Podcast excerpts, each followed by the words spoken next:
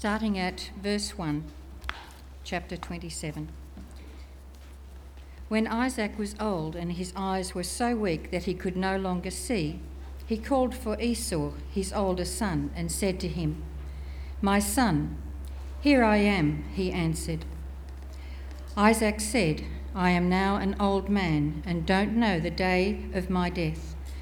Now then, get your weapons, your quiver and bow, and go out to the open country to hunt some wild game for me. Prepare me the kind of tasty food I like, and bring it to me to eat, so that I may give you my blessing before I die.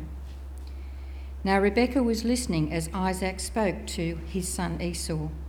And when Esau left for the open country to hunt game and to bring it back, Rebekah said to her son Jacob, Look, I overheard your father say to your brother Esau, Bring me some game and prepare me some tasty food to eat, so that I may give you my blessing in the presence of the Lord before I die.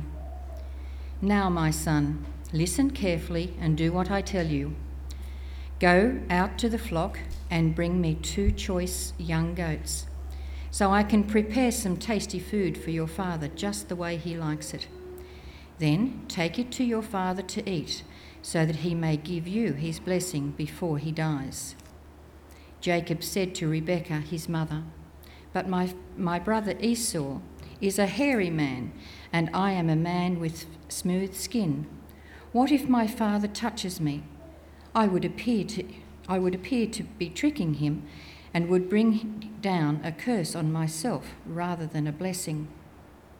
His mother said to him, My son, let the curse fall on me. Do or just do what I say. Go and get them for me. So he went and got them and brought them to his mother, and she prepared some tasty food, just the way his father liked it. Then Rebekah took the best clothes of Esau, her older son, which she had in the house, and she put them on her younger son Jacob. She also covered his hands and the smooth part of his neck with goat skins. Then she handed to her son, Jacob, the tasty food and the bread she had made. He went to his father and said, My father. Yes, my son, he answered. Who is it?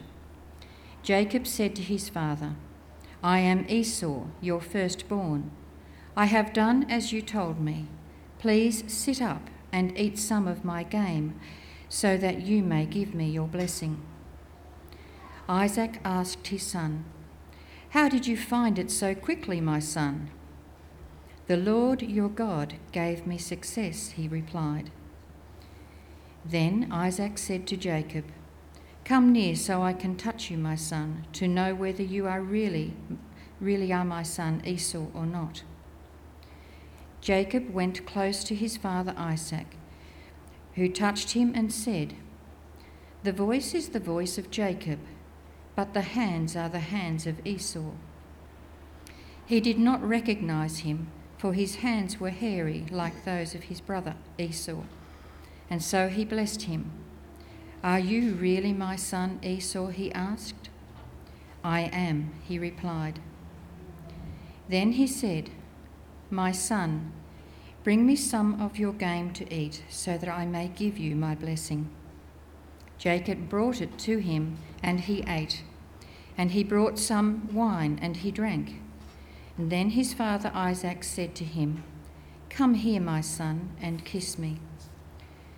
So he went to him and kissed him. When Isaac caught the smell of his clothes, he blessed him and said, Ah, the smell of my son is like the smell of the field that the Lord has blessed. May God give you heavens, give you of heaven's dew and of the earth's richness, an abundance of grain and new wine. Many nations serve you, and peoples bow down to you. Be Lord over your brothers, and may the sons of your mother bow down to you. May those who curse you be cursed, and those who bless you be blessed. And we thank God for his word. All right, well, let's um, pray and think about this interesting part of the Bible. Let us pray. Lord, we thank you for this day, uh, for this time that we have together now to think about your word. And Lord, we pray that you'd help us to make sense of it for our lives uh, as we live as your people now. We pray for this in Jesus' name. Amen. Well, I wonder if your patience is ever tested. Do you ever find your patience tested when you're waiting for something to happen, but it just seems to take too long for it to work out? I know that I'm tested in my patience when I'm sitting in the traffic at a traffic light that's been red for a while, and then when it turns green, the poor old digger in front of me is sort of looking out the window at the birds or whatever, and they haven't kind of caught on. And I'm sitting there waiting to go before and then they go, and just as I get to go, it goes red again. Fortunately, we don't have too many traffic lights in Port Macquarie, and so it's not too big a deal here, is it? But that doesn't mean that our patience doesn't get tested at times. Think about the plans or the dreams that you might have that are so far unfulfilled. Are there places that you would long to visit? Or are there debts that you would like paid off? Are there children or grandchildren that you'd like to see who are out of nappies one day? I must say that having been the chief pooper scooper is what I got called at home. Uh, after 10 years worth of nappies, that was very good to see that toilet training dream come true. How do you feel about the time it takes for things that matter to you to become completed? Do you find your patience can get tested? Well, today, as we trace through the Bible the theme of salvation, we see that people also need to be patient with God, and that's true of us as well. One of the things we learn from the book of Genesis is that God establishes his plans for salvation, but he does so in a very steady way. And even as we live in this age where we're closer to the fulfillment of God's plans, we also need to be patient with God as well, don't we? Well, as we look at Genesis, there's a lot of details that we've um, been, had brought to our attention over time, so it's important to keep the big picture in place. So, in the first part of this talk, I want to look at the context and think about the big picture. As Christians, we take the whole Bible as authoritative, both the Old Testament and the New Testament. And so, as we read Genesis, we read it from a, a Christian point of view. And we understand that it finds its fulfillment. God's plans all find their fulfillment in Jesus. And that's what Paul tells us in 2, 2 Corinthians. He says, For all the promises of God find their yes in Him. And so, as we read the first book of the Bible, we need to recall its position in the overall plan of the Bible to understand it. And what we see is that God has a plan that extends from creation at the very start through to a new creation at the end, and that comes by means of His redeeming His people and blessing His people to take them there. In Genesis, we're introduced to God, who's the creative king, who puts into action his plans to redeem his world. We've seen him make a covenant with Abraham to be Abraham's God and the God of Abraham's descendants. We've seen him give specific promises to Abraham that he would have many descendants, a place for them to dwell as God's people, and also that there would be a blessing to all kinds of people throughout the whole world. So by the time we get to the end of Genesis, we start to see some of these plans take shape we start to see that there are more descendants at the end of Genesis than there are at the start. But we see that there's other plans that are largely unfulfilled. Those descendants are not living in the place that God has for his people. And as far as the blessing that goes to all the nations, that's still a distant reality. So while we're looking in Genesis at the moment, we can see that program, but we're still at a very early stage in those promises being fulfilled. But God's promises are destined to be fulfilled because God will do it. And that's what Isaac gets told in chapter 26 God reminds Isaac of, the, of his promises. And we can see that in 26 verses 1 to 5. There's a famine in the land that Isaac's living in, and God tells him not to fret, not to panic, instead, also not to go to Egypt, but to go to where the Philistines are for a time. But that God would still bless him. And God tells him directly in verses 3 to 5, He says, All these lands will be given to his many descendants, talking about Abraham, and through his offspring, all nations on earth will be blessed. So Isaac's getting a recap of the plans handed down to Abraham of land, descendants, and blessing. But Isaac is a worried man, and it's a fair enough um, time for him to be worried, isn't it? Because there is a famine in the land at that point in time. He's worried about how he's going to feed himself and his family. That's a pretty decent threat.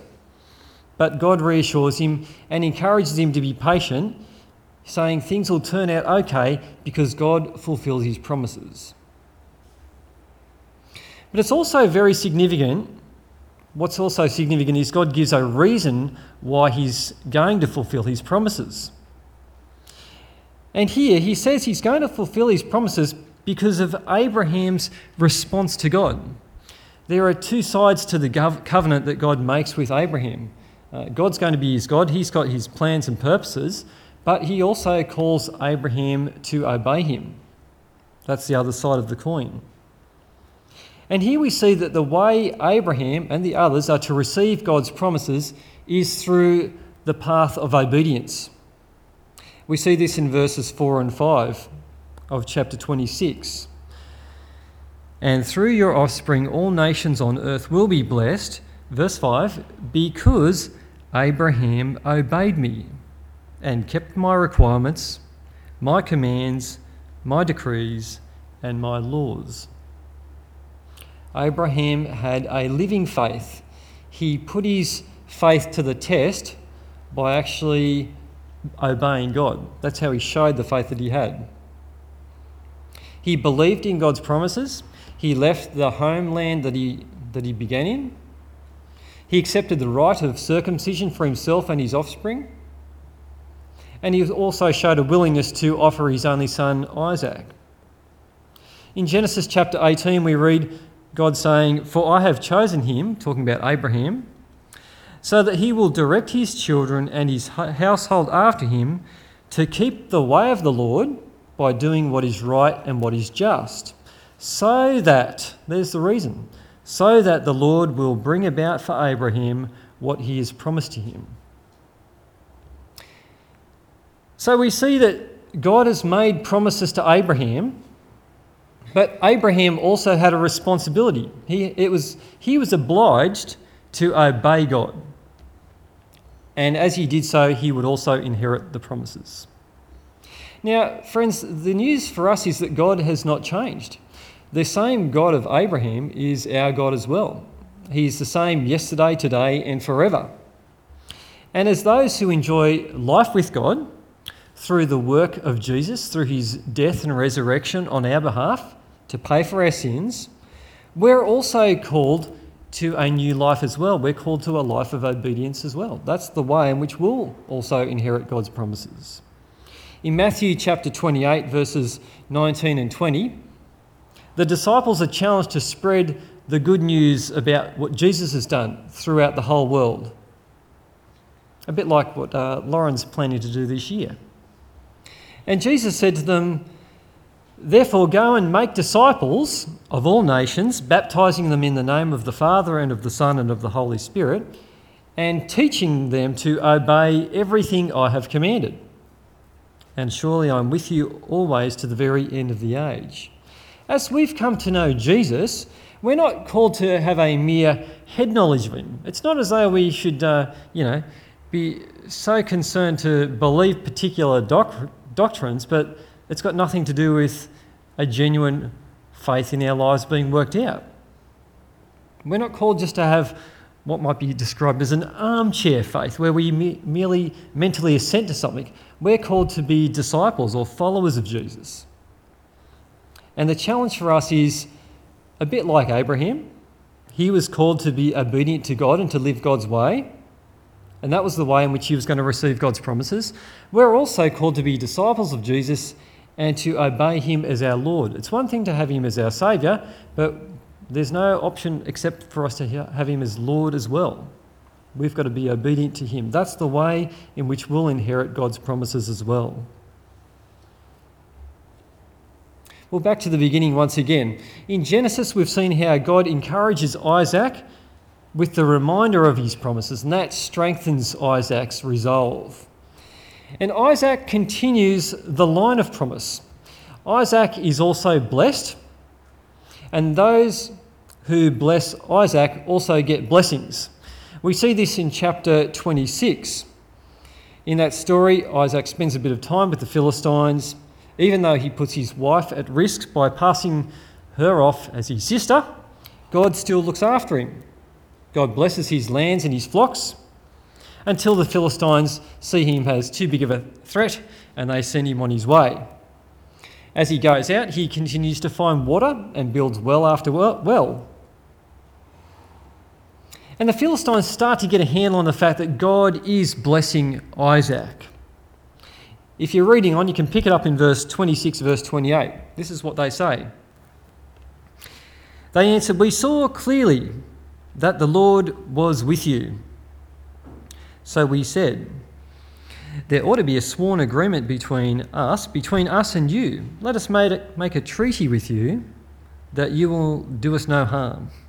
Just as we did not molest you, but always treated you well and sent you away in peace and now you are blessed by the Lord. They can see that Isaac is blessed by God.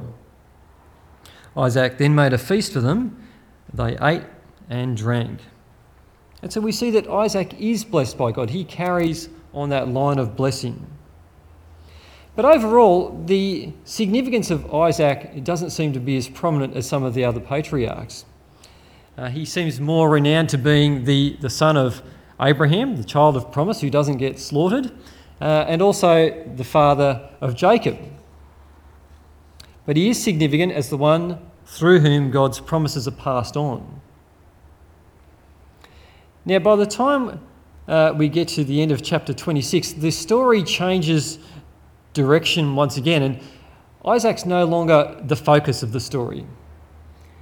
It's now moving over to his children. Last week, Scott spoke about the tension between young Jacob and Esau. And we start to get an insight into their adulthood this week. We see that Esau starts to take some uh, women who aren't from the family clan. And they turn out to make life difficult for his mother Rebecca, although we don't get all the details as to why that's the case. But in chapter 27, we reach a turning point. Uh, in the direction that the, the plans and the promises go and the line through whom they go. And we see that God's promises concerning Jacob, ultimately, are cleared up when there's a pronouncement of blessing. There was a prophecy made earlier in chapter 25, verse 23, that says, The older will serve the younger. That is, Jacob's the one through whom the blessing is going to come. He's going to be the legal firstborn. And we know that Jacob was pretty cunning. He actually uh, managed to get Esau to sell his birthright for a simple bowl of stew.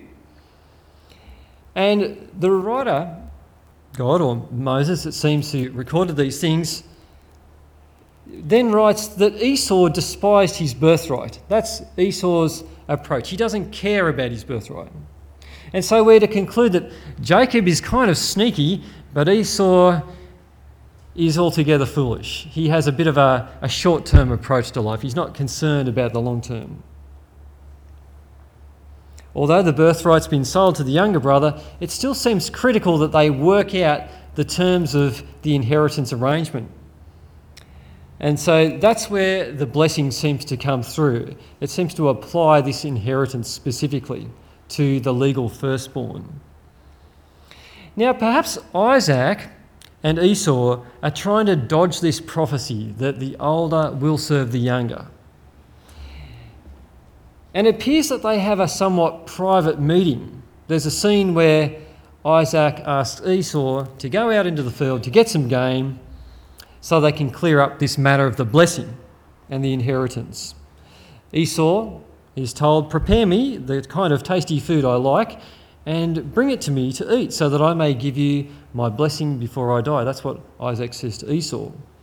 Now, some commentators have drawn attention uh, to the fact that uh, Isaac doesn't really handle the, the transition, if you like, of the inheritance as in an open way, in the same way that Abraham did in chapter 25.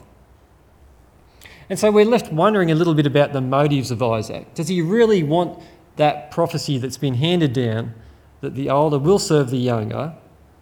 Does he want that prophecy to come about as the Lord has said? We know that Esau is his favourite, while Rebekah prefers Jacob.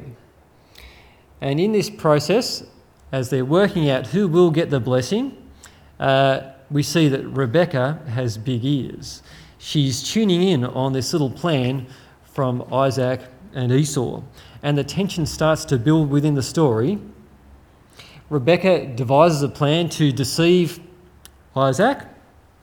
And whilst Esau's out in the wilderness, Jacob and Rebecca get a substitute meal, not of game from out in the woods, but of some goats. And in order to not fail the touch test, Jacob puts on some of Esau's gear and wears goat, goat hair to pass off as a hairy lad. Now, as I said in the early church, Esau must have been a pretty hairy guy to mix him up with a goat. You know, that's one hairy bloke. But in the midst of this plan, you know, there he is disguised as a, a goat or a hairy man or a werewolf or something like that. Uh, Jacob's not really worried about the deception. It doesn't bother him that this is an immoral thing to do, to deceive. He's only worried about getting caught. You see that in verse 12. What if my father touches me? I would appear to be tricking him and would bring down a curse on myself rather than a blessing. So we don't see Jacob being that great a character. Well, Isaac buys the, the goat costume thing, and uh, after calling Jacob a bit closer, he smells the smell of the wilderness as opposed to the smell of tents or the, or the local barn. And he pronounces this blessing of inheritance. But then Esau comes in, and it's all downhill from there. There's a, a rupture in the family. I'm going to read from verse 30, so if you've got that in front of you, you might find that useful. I'll read for a little while. Verse 30. This is what we didn't read in the Bible reading that Barb read out. After Isaac finished blessing him, and Jacob had scarcely left his father's presence, that was good timing, his brother Esau came in from hunting. He too prepared some tasty food and brought it to his father. Then he said to him, My father, sit up and eat some of my game, so that you may give me your blessing. His father asked him, Who are you? I'm your son, he answered, your firstborn, Esau. Isaac trembled violently and said, Who was it then that hunted game and brought it to me? I ate it just before you came, and I blessed him, and indeed he will be blessed.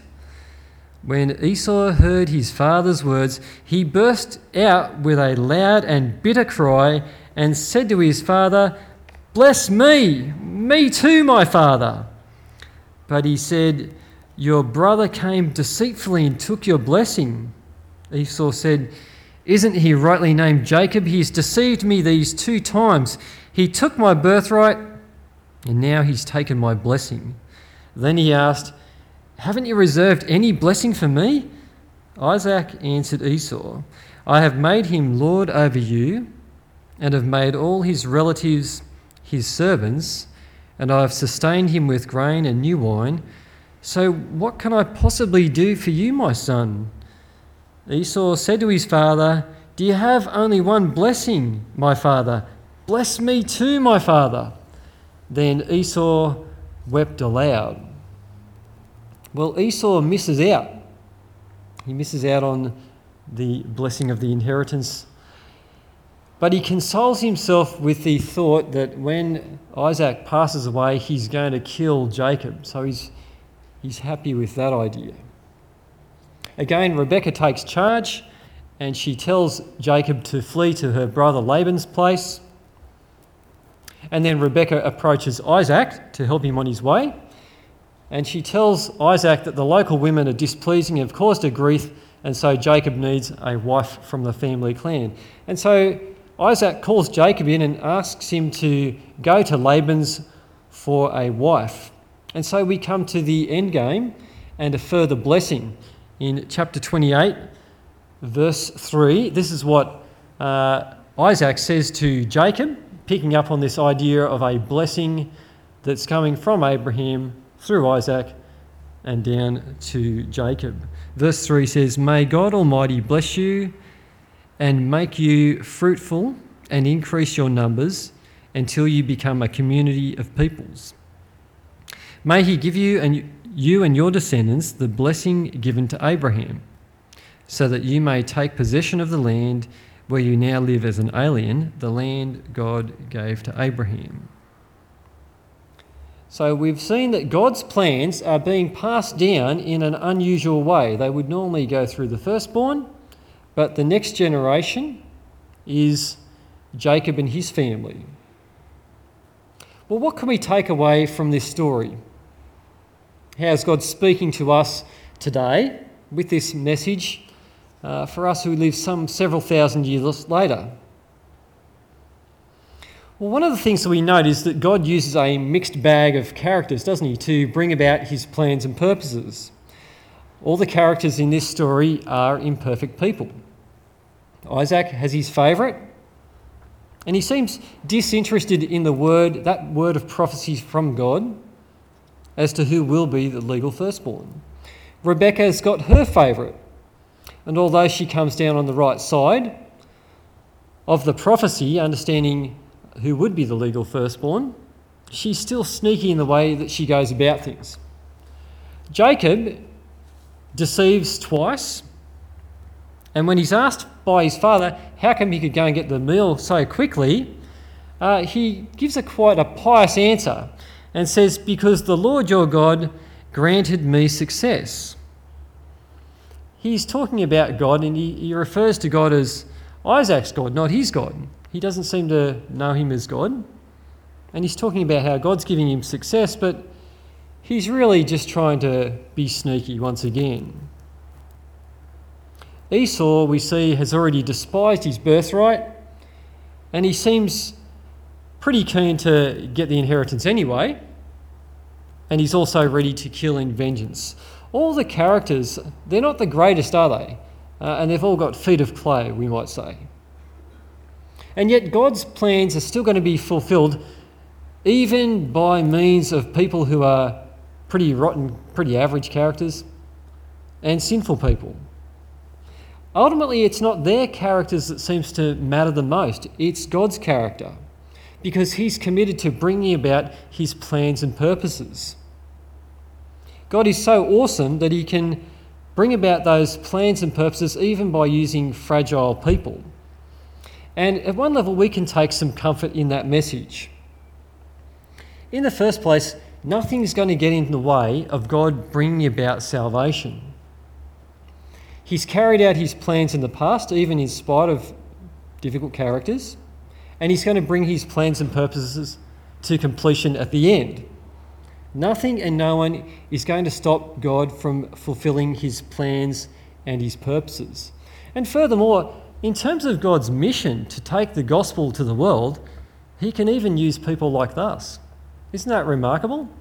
Each of us knows the depth of our sinful hearts and the mistakes we make, but in a marvellous way, God can even use fragile people like us in His plans and purposes to share the good news about Jesus that people might enjoy forgiveness of their sins and new life with God.